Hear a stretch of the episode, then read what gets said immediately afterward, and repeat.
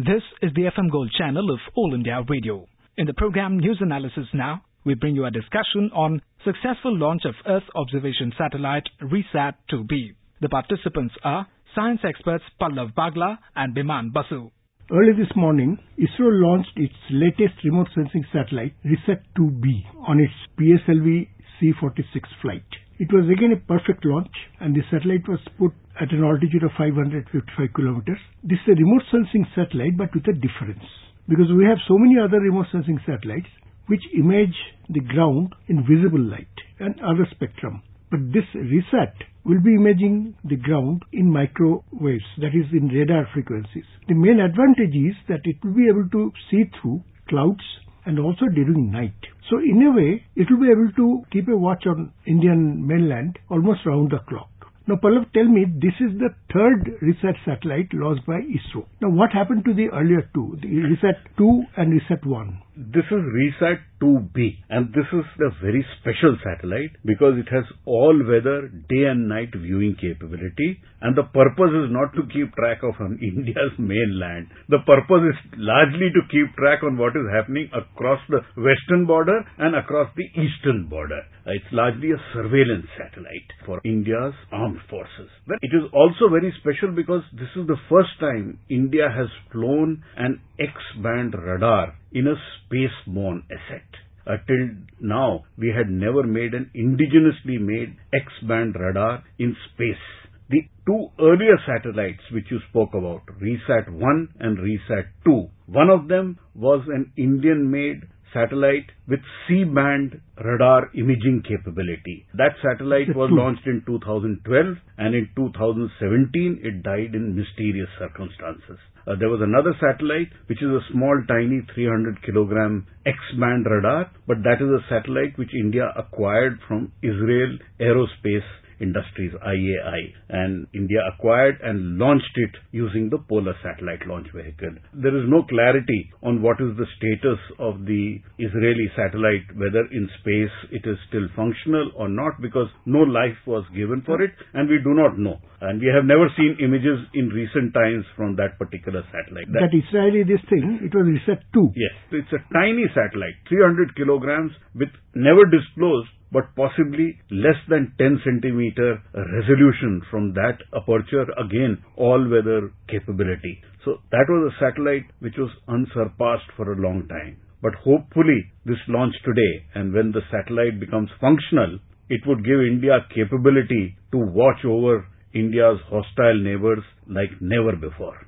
Now, it is said that the idea of RISAT came after the Mumbai attack. And at that time, RISAT 1 was also, you know, work was going on. And RISAT 2 was also, but ISRO decided to launch RISAT 2 first because the C-band capability was not ready yet for RISAT 1. See, it was acquired. It was on a fast track mode. The Israeli satellite, because India needed in 2009 a quick fix solution for all weather day and night viewing capability. And the Indian made radar sat was not ready. It came into being only in 2012 and then it died. So this particular is replacement, but a much higher end replacement for what was lost in space. It is a remote sensing satellite and it will be used also for studying crop pattern and crop diseases and all. Especially because it is capable of imaging even during cloudy conditions because the kharif crop in India is sown during May and September. Usually it is a rainy season and lots of clouds are there. So this RISAT 2B will be very useful for monitoring the crop during that period. Certainly. See, any radar imaging satellite which can penetrate and look through crowds, especially because it is sending down high power waves from the satellite down to earth which bounce back, it gives you capability to monitor crops, it gives you capability to monitor a forest, and also it's very useful during situations of disaster when you have to manage, especially if you have a, a cyclone related disasters or a landslide due to monsoon heavy rains. At that time, when you need visibility through the clouds, these particular satellites give outstanding images. But the images which come from radar sats are black and white. Hmm. And you need very skilled people to interpret. interpret. those images. It's not like looking at an optical image like you see satellite-based imagery on Google Earth. Radar images, only specialized people can interpret them. And this particular satellite, it has the very special capability. If it were there, maybe say in February, we would not have run into the problems like we did as to what was the damage assessment at Balakot. Remember, mm-hmm. when the airstrikes happened at Balakot deep inside Pakistan, it happened on a very cloudy night. And the Indian Air Force was not able to launch those pods which carried videos because they were not able to see through. And the radar images which we had were not able to gather maybe because the radar was not on position over Balakot at that point. So there was a lot of controversy at that point whether the Indian Air Force hit bullseye, etc., etc., and what was the real damage. Had this satellite been available, it would have been far easier for the Indian Air Force to give a damage assessment report. I believe they've acquired radar sat images from other countries and some people have had an opportunity to look at them and they have said that it was pinpointed accuracy at Balakot. But the Indian assets did not give because we also have high quality imaging satellites like Cartosat, but those are optical imaging. optical imaging. So they get blinded when there is a cloud cover. So we lost that opportunity. Cartosat probably would have given at a later point when the clouds cleared good quality images, but then the resolution is uh, just about a less than sub meter resolution. And now there are in series another two satellites at least of RadarSat planned by ISRO for the armed forces. So when we have all of them, Pakistan will certainly not be able to hide. Dr. Sivan has said, ISRO chairman, that five satellites will be launched this year. I don't think there is a correct number just now because these are strategic satellites and they don't give an exact number out. Even on today's launch, if you mm. see, the details are very sketchy. ISRO has not no, released no, no. even a single image of the satellite on what it is because these are strategic yeah, assets. Yeah. This is for national security. The country country has to have faith in its uh, technology developers and its engineers to deliver what is required. So it has gone into a perfect orbit like the chairman of ISRO mm-hmm. said. It was a fantastic mission. The rocket has delivered so beautifully. Now the satellite will become functional in the next few weeks. What happens is a strategic satellite, all the imagery is handed over to the National Technical Research Organization, NTRO. ISRO doesn't have control over these images. So a lot of people who blame ISRO for the non-availability of images of the Balakot damage assessment, I think don't understand fully that ISRO really doesn't have control. It's with the Indian armed forces, the assets which lie like this. And it also again established the credibility of PSLV. Polar Satellite Launch Vehicle is an incredible rocket. This was the 72nd launch from Satish Dhawan Space Center. It was the 48th mission of the Polar Satellite Launch Vehicle and it has delivered so well. There have been just two failures. So it has had a dream run and one should hope that in the long run, in coming, there are plenty of missions this year by the Polar Satellite Launch Vehicle. ISRO should do well. There are two piggyback you know, applications which were carried by this particular flight. One is that, you know, basically it's a inertia motion. See, there were two experimental payloads. One was the, for the first time they were using an Indian-made processor called Vikram processor made at the semiconductor complex. And they were also testing a lightweight navigation module, a light mass and light low cost. So this was in addition to what was already there. They, whenever you test new equipment on a rocket, it is always in a piggyback mode. And uh, like the chairman of ISRO, Dr. Sivan said, both of them have performed marvelously. And in times to come, uh, both the Vikram processor, which is an Indian-made processor, and the low-cost, low-weight navigation mm-hmm. module would be deployed, so it would give you a better performance for the rocket. Now, this, uh, you know, the multiple success of PSLV, for instance, this was the core alone mode in which it was, because the payload was very light. But we have used PSLV to launch Chandrayaan also, Chandrayaan 1, and the Mars Orbiter mission.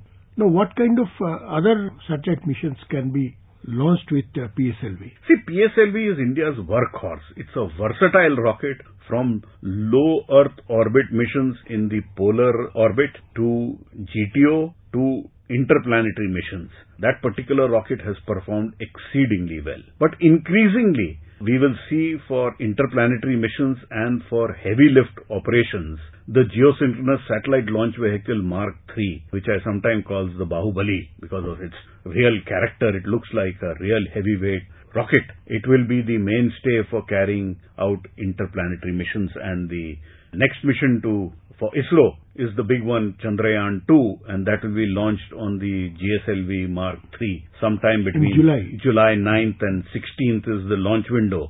And if things go to plan, they should be able to launch it on time. And Chandrayaan 2 mission, for instance, see, ISRO is very hopefully looking forward to it because it will be a sort of you know, historic mission for ISRO. Because for the first time, they will use a mission in which a lander will be deployed and a rover will be deployed together. It is indeed the most complex space mission which India or ISRO has ever undertaken, which is Chandrayaan 2, because you have an orbiter, you have a lander, which is the Vikram lander, and you have a rover called Pragyan. And Pragyan will rove around on the south pole of the moon on the near side. And no country has attempted to go onto the south pole on the near side. So it is an unexplored, uncharted territory and India is landing there and taking big risk, if I may say, to go into an uncharted territory. But then, unless you take risk, you don't get rewards. No, there is one important thing about Chandrayaan 2. See, initially it was uh, to be in collaboration with Russia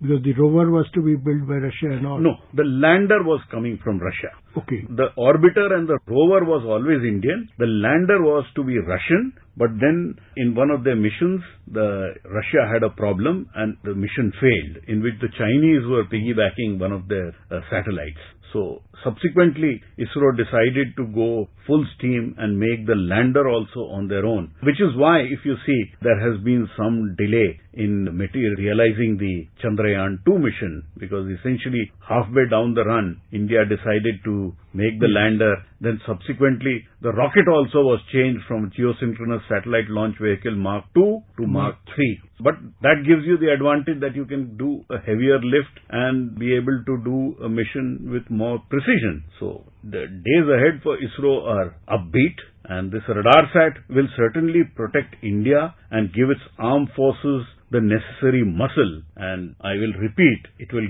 not, once we have the entire fleet of radar sats in orbit, our hostile neighbors will not have an opportunity to hide. And uh, the, the the kind of operations they do in a covert manner some of them could very easily be exposed and kept track by our sharp eyes in the sky And also there is a you know work going on in the Gaganyaan project, the human space exploration by India. Yes, that is the big dream project of ISRO and ISRO hopes to launch an Indian in space by 2022 before the 75th year of India's independence.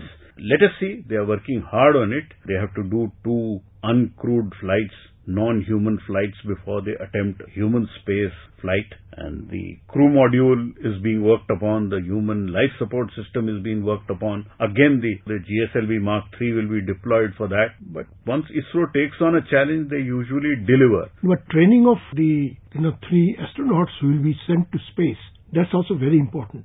Certainly, it's it's up to three astronauts who will be sent into space. The catchword is up to, so one will have to wait and watch how many go in the first mission. But yes, the training will be done by the Institute of Aerospace Medicine in Bangalore along with the Indian Air Force and I have visited that place. They have some of the finest training facilities. They are well geared for uh, selecting and training Indian astronauts, but for some specific jobs, maybe the first selected crew could well be sent abroad for some partial training. So Chandrayaan 2 in the next few weeks and Gaganyaan in the next few years.